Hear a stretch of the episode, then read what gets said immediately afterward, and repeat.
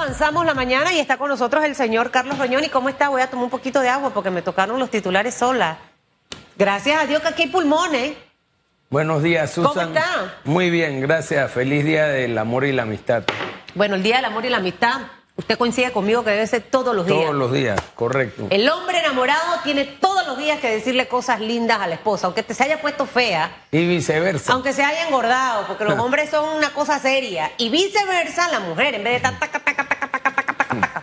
Y a los amigos, eso es parte fundamental de la vida para llevar una vida plenamente feliz. Mire, eh, señor Roñoni, quiero conversar la entrevista, comenzar la entrevista de esta mañana con la pregunta que tenemos en redes sociales. Usted es parte del gobierno del señor Laurentino Cortizo y mañana 15 de febrero se vence ese, esa fecha, ese deadline que se estableció eh, en la última extensión que se dio del subsidio de combustible. ¿Maneja usted información? ¿Va a haber un anuncio? Ojalá que sea en el día de hoy. Creo que no sería bueno esperar hasta mañana para que la gente esté especulando. A ver, ¿qué información maneja? Bueno, yo, yo lo que puedo decir es que hoy se reúne el Consejo de Gabinete y de seguro es uno de los temas que van a discutir. Es una decisión que hay que medirla muy bien con el presupuesto, midiendo las recaudaciones que se han tenido hasta este momento. Como sabes, la situación económica del país y particularmente la finanza pública es eh, un poco complicada a partir de la pandemia. Así que yo estoy seguro que entre todos los ministros, el ministro Alexander, el presidente de la República van a poder llegar a una, a una decisión que al final eh, busque seguir aliviando a los, a, los, eh, a los panameños y panameñas con el costo del combustible. Pero es una decisión que hay que esperar un poquito. ¿A para qué hora que va a ser esa- ese gabinete hoy? El ¿Se tiene gabinete hoy es en horas a las 3 de la tarde. Tres de la tarde. Sí. Bueno, esperemos que ahí realmente se tome una decisión, la que sea.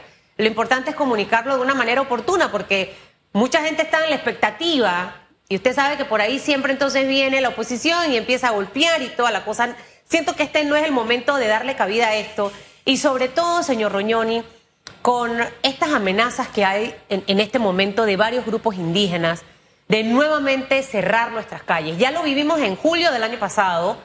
Eh, y yo insisto y se lo digo mucho a la gente, los pequeños empresarios hemos sobrevivido por gracia divina del que está allá arriba, porque ha sido muy complicado. Una pandemia que nos afectó, una crisis eh, producto de la guerra de Ucrania y Rusia, una crisis en el petróleo y se sumó en julio del año pasado estas jornadas de protestas donde el país se paralizó.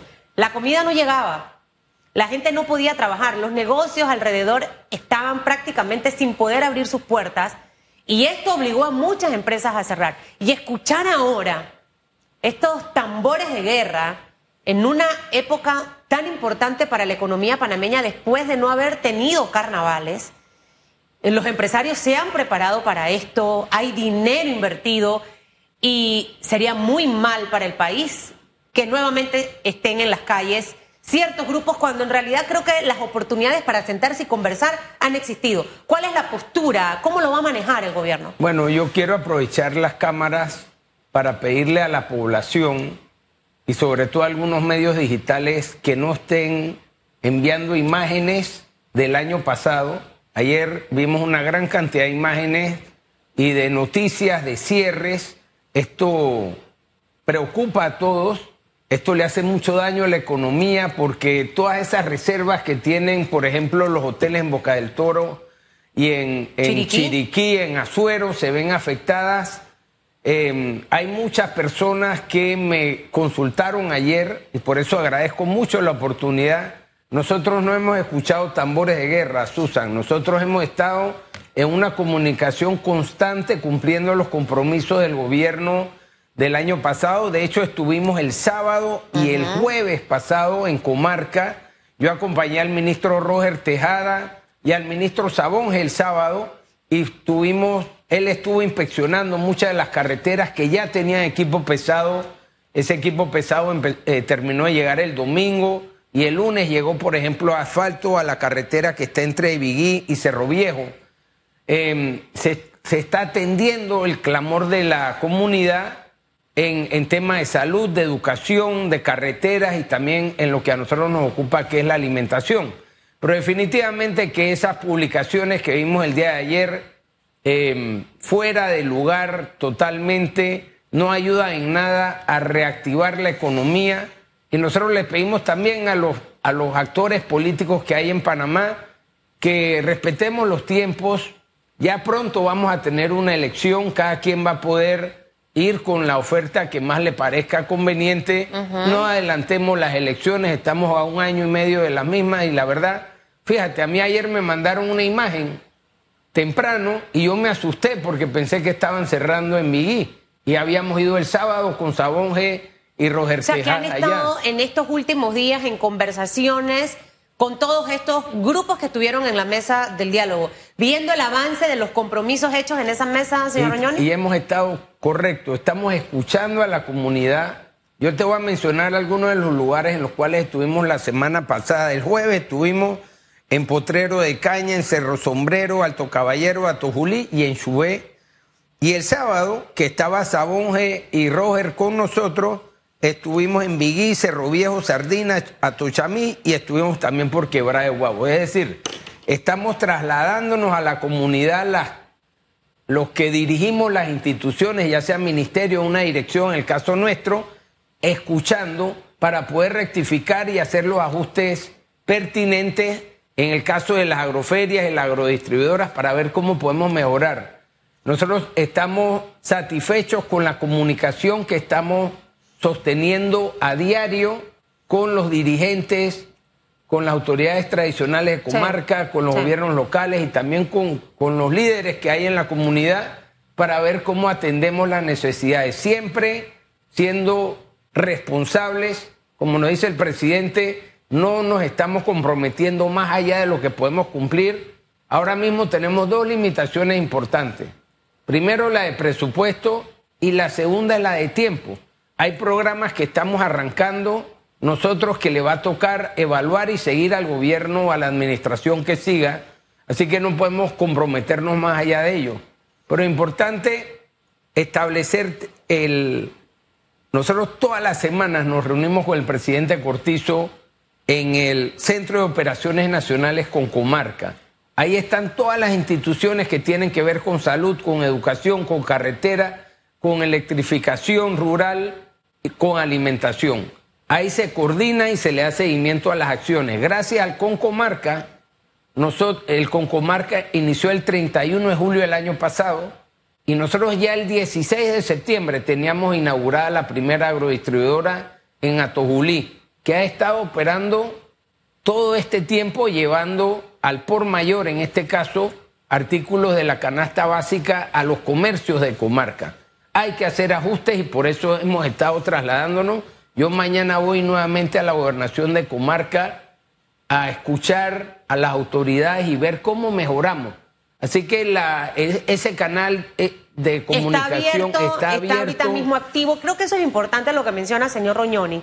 Eh, porque al final, tristemente, así como yo amo las plataformas digitales, porque amo las redes sociales, eh, son mal utilizadas en muchas ocasiones.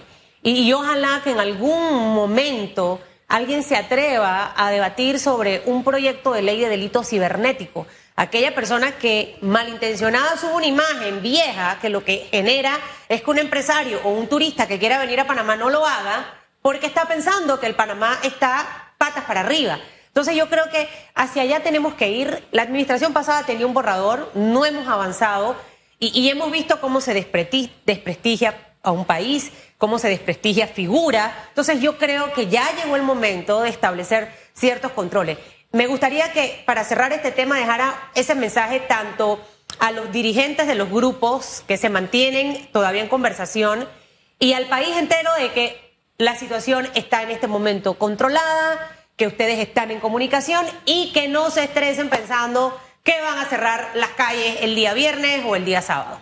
Bueno, sí, nosotros tenemos un tránsito libre ahora mismo de personas y mercancías a lo largo y ancho del país. Seguimos en comunicación con los dirigentes no solo de la comarca, sino de todos los actores de la mesa del diálogo. Se le ha dado seguimiento. Estamos respetando y cumpliendo los acuerdos.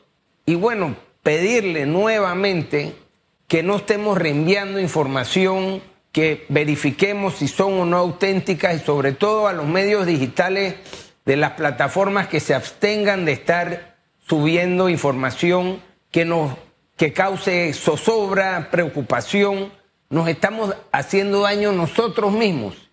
Estamos haciéndole daño al país, a la recuperación económica. Así que les pido respetuosamente que seamos eh, celosos de la información y sobre todo que verifiquemos antes de estar reenviando porque eso nos hace daño, no se justifica. En los carnavales hay una inyección importante de económica, eh, sobre todo en el interior del país.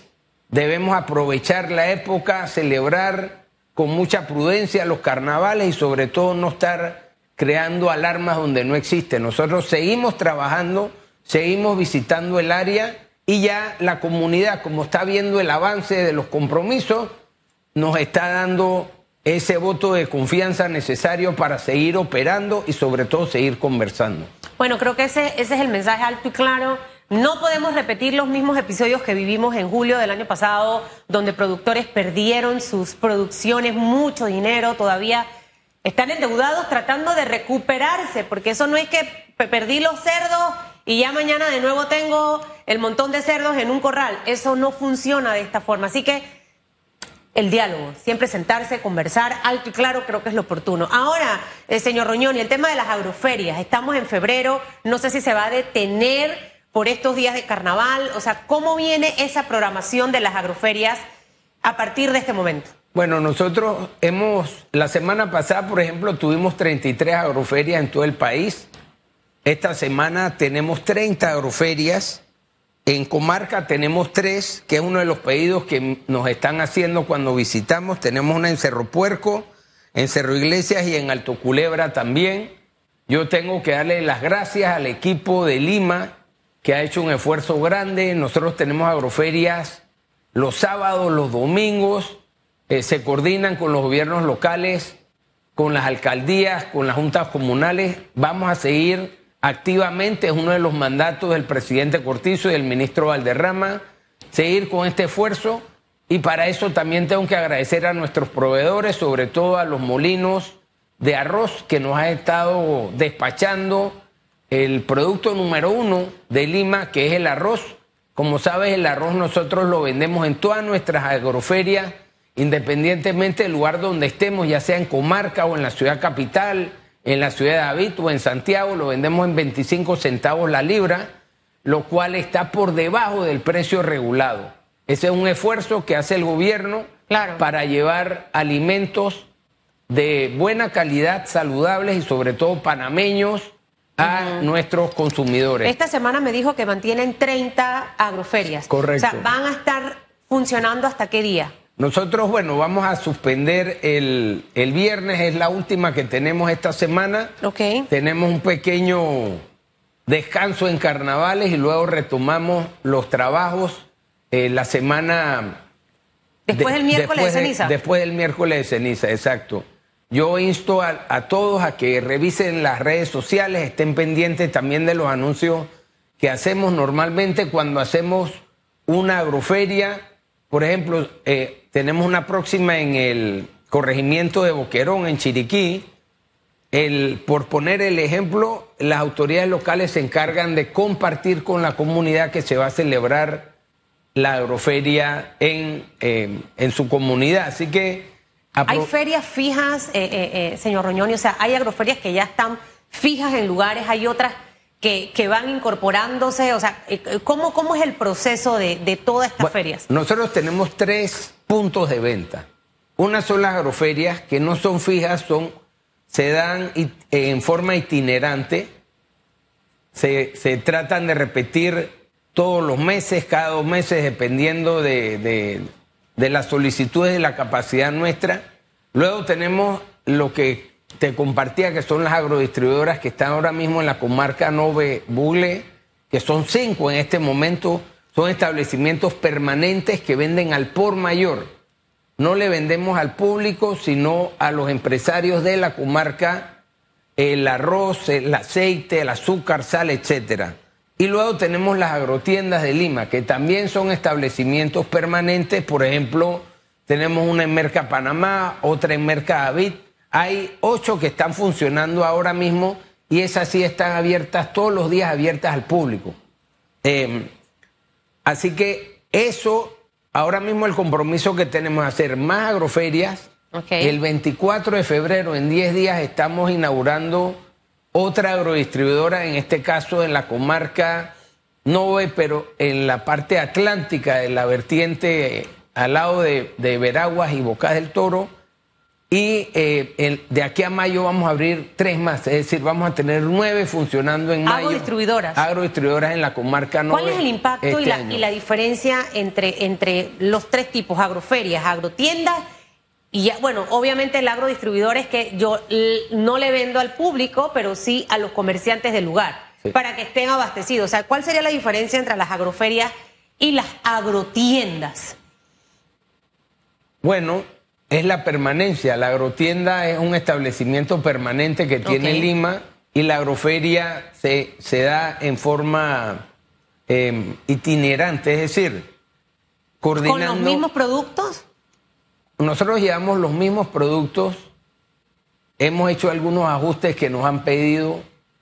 Sin embargo, en las agroferias, dependiendo del tamaño de la misma, también invitamos a los productores para que ofrezcan directamente sus productos. Ahí tenemos frutas, vegetales, tenemos inclusive flores que nos llevan los productores y tienen una vitrina en la cual hacen una operación comercial directa entre ellos y el consumidor, ofreciendo buenos precios y buenos productos. Nosotros el, el año pasado llegamos a hacer 40 agroferias a la semana. Eso lleva una logística bien importante y por eso nuevamente el agradecimiento a nuestro equipo en Lima. Este año nosotros esperamos superar esa cantidad. Ahora mismo vamos por 33 y 30 esta semana. Así que vamos a ver más agroferias con las cuales puede ir el consumidor directamente a adquirir sus productos. Normalmente tenemos limitada la cantidad de arroz para poder ofrecerlo a, a la ¿Hasta mayor cuánto cantidad. se vende? Y le iba a hacer esta pregunta en el, en el tema del arroz, la cantidad que se le puede vender a un, a un, a un consumidor y, y- y esos precios. La libra de arroz a 25 centavos. ¿Cuántas libras se puede llevar un consumidor? ¿Y qué otras cosas? Porque a veces quizás la gente dirá, no, no, no voy para América porque... Pero el ahorro es significativo. O sea, ¿cuál es la diferencia de precio que encontramos en una agrotienda, por ejemplo, la que está ubicada en Merca, Panamá? Bueno, el arroz, todos los productos nosotros los vendemos al mismo precio. A veces el costo de transporte siempre lo asume la institución. Por eso si hay una agroferia en Panamá o una agrotienda en Panamá va a tener el mismo precio que tiene, por ejemplo, la agrotienda que está en Mercachitré, aunque nos cueste más llegar allá. El arroz cuesta, el el- el límite que estamos dando para que pueda alcanzar son 20 libras de arroz por cliente y cuestan 5 dólares las 20 libras, es decir, a 25 centavos la libra. Esto es un precio muy bueno, sobre todo porque es arroz de primera. Es Y una persona se puede calidad. llevar solamente 25 libras de arroz. 20 libras de arroz 20 libras de arroz. por 5 balboas. Y además tenemos el aceite a buen precio, azúcar, café, tenemos pasta de tomate, tenemos atún eh, y otros productos, pero definitivamente, para que tengas idea, nosotros en comarca de julio a la fecha ya hemos vendido un millón y medio de libras de arroz. Wow. Y esa es otra, eh, quería aprovechar, tanto agrodistribuidoras como agroferias se vende. Es decir, lo que está, los ejercicios que estamos haciendo dentro de la comarca son, son todos eh, pagados a un precio de descuento, pero al final nos compran la mercancía y eso nos ayuda también a seguir invirtiendo en esos productos. Le iba, hacia allá iba, el impacto que tienen estas agroferias, señor Roñoni, eh, cuando compramos directo al productor, para que el productor pueda vender su producto y de una manera rápida y, y- y eficaz. ¿Cuántos productores se benefician específicamente? ¿Con cuántos trabajan? No sé si se queda un renglón de productores por fuera o, o básicamente están tratando de ir incorporando a otros más y ese impacto económico que deja específicamente en ese panameño, en esa panameña que cosecha arroz, que cosecha cebolla, ají, tomate, el culantro. Bueno, realmente es el Instituto de Mercado Agropecuario de todos los productores. Una de las operaciones que a mí más me gusta es cuando el IMA solo sirve de medio para que haga una operación comercial entre el pequeño productor y el, el consumidor. En todas las agroferias hay oportunidad para los productores que vayan directamente y ofrezcan sus productos. Inclusive vemos en algunas de las agroferias, recuerdo el año pasado fue una en San Antonio, hay también pequeños empresarios, hay, em, hay oportunidad para poder ofrecer eso, lo que, lo que diseñamos, el producto del trabajo, el esfuerzo de El que nos escuche y que quisiera estar en una agroferia, ¿a dónde tiene que acercarse? Porque hay mucha gente que ha, ha tenido que ir al emprendimiento, señor Roñoni. ¿A dónde puede ir? ¿Dónde se contacta? ¿Tiene chance de estar en alguna de estas ferias? Por supuesto que tiene chance. Nosotros tenemos oficinas en todas las provincias de Lima y yo los invito a que eh, se acerquen, que llamen también a Lima y nosotros con mucho gusto, no solo en las agroferias, se les da la oportunidad, sino en, en las distintas ferias que estamos realizando a nivel nacional, que realizan los patronatos de Lima sirve como vitrina y como punto de venta para muchos eh, productores y también para empresarios pequeños. Por ejemplo, en la Feria de la Chorrera había muchos productores de plantas ornamentales. Eh, la verdad es que a mí me sorprendió mucho y yo felicito también al equipo nuestro de Capira por el esfuerzo que hicieron, pero era un jardín lo que había en el Lima y las personas podían ir a adquirir papos, este, camarones, todo tipo de flores ornamentales a buen precio, directamente a los productores de estas plantas. Así que estén pendientes y que toquen la puerta, porque el Instituto de Mercadeo Agropecuario es para todos los productores, sobre todo para los pequeños productores nacionales. Me encanta escuchar eso. Y mire, hoy en Panamá están las agroferias, hoy 14 de febrero a un costado de la iglesia María Auxiliadora. Esto en Pueblo Nuevo, para que usted aproveche y vaya y compre. Mire, si yo pudiera, voy a comprar mis 20 libras de arroz a 5 dólares. Ah, Alcide. Y dicen que ese arroz es buenísimo, crecedor. Panamá Oeste, Parque Libertador, Corregimiento de Barrio Balboa, Distrito de La Chorrera. Así que ya saben dónde va a estar allá en La Chorrera. En Herrera, en el Parque Limón, Corregimiento de Chupampa, Distrito de Santa María. En Los Santos va a estar en el parque cerca de la Junta Comunal de Paritilla, en el distrito de Pocrí. Y en Bocas del Toro, en la Casa Comunal de la 60, distrito de Changuinola, eh, desde las 8 de la mañana lleve su bolsa reutilizable para que usted pueda llevarse allí todos sus productos. Bueno, señor Roñoni, le pido el favor que ahora le chatee ahí al presidente y le diga que saque rápido la comunicación del tema del subsidio para que la gente pueda hoy saber si se extiende o no se extiende y no esperar hasta mañana. Yo, yo quiero aprovechar. Dígame. En el tema del subsidio, que debe aplicarse el principio de solidaridad. Que realmente apliquen por ese apoyo lo, lo que lo necesitan. Si tenemos un carro que nos ha costado varias decenas de miles de dólares, no hace falta. Hay otros que realmente lo necesitan y en la medida en que esa solidaridad se aplique, vamos a poder estirar lo más posible la, cuerda. Entonces, eso es importante. Y bueno, y finalmente, Susan, reiterar la solicitud de que no estemos reenviando información que perjudique la economía nacional. ECO tiene una campaña de no al fake news, eso se llama fake news. No podemos hacer eso, tenemos que ser responsables con lo que compartimos. Mire, a mí difícilmente la gente me manda cosas, porque sabe que soy una bruja. Entonces, cuando no se atreven a mandármelo directamente, usan call center, pero yo ni descargo los videos. Usted va a encontrar en mi celular ni un video descargado, no pierdo mi tiempo en eso. Si yo quiero saber una información, yo me voy a la fuente correcta para poder tener la información acertada.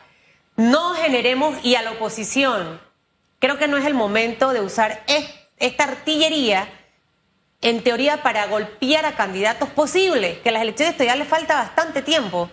Estamos afectando es un país, así que hay que ser conscientes. Que le vaya bien, señor Roñoni, que disfrute sus carnavales si es que carnavalea. Los que no carnavaleamos somos paz y amor y tai chi. Así como el CIDE, la family, reunión, el pereque ya es como para otro grupo. Vamos a una pausa y regresamos en segundos. Va a estar con nosotros Temístocles Rosas.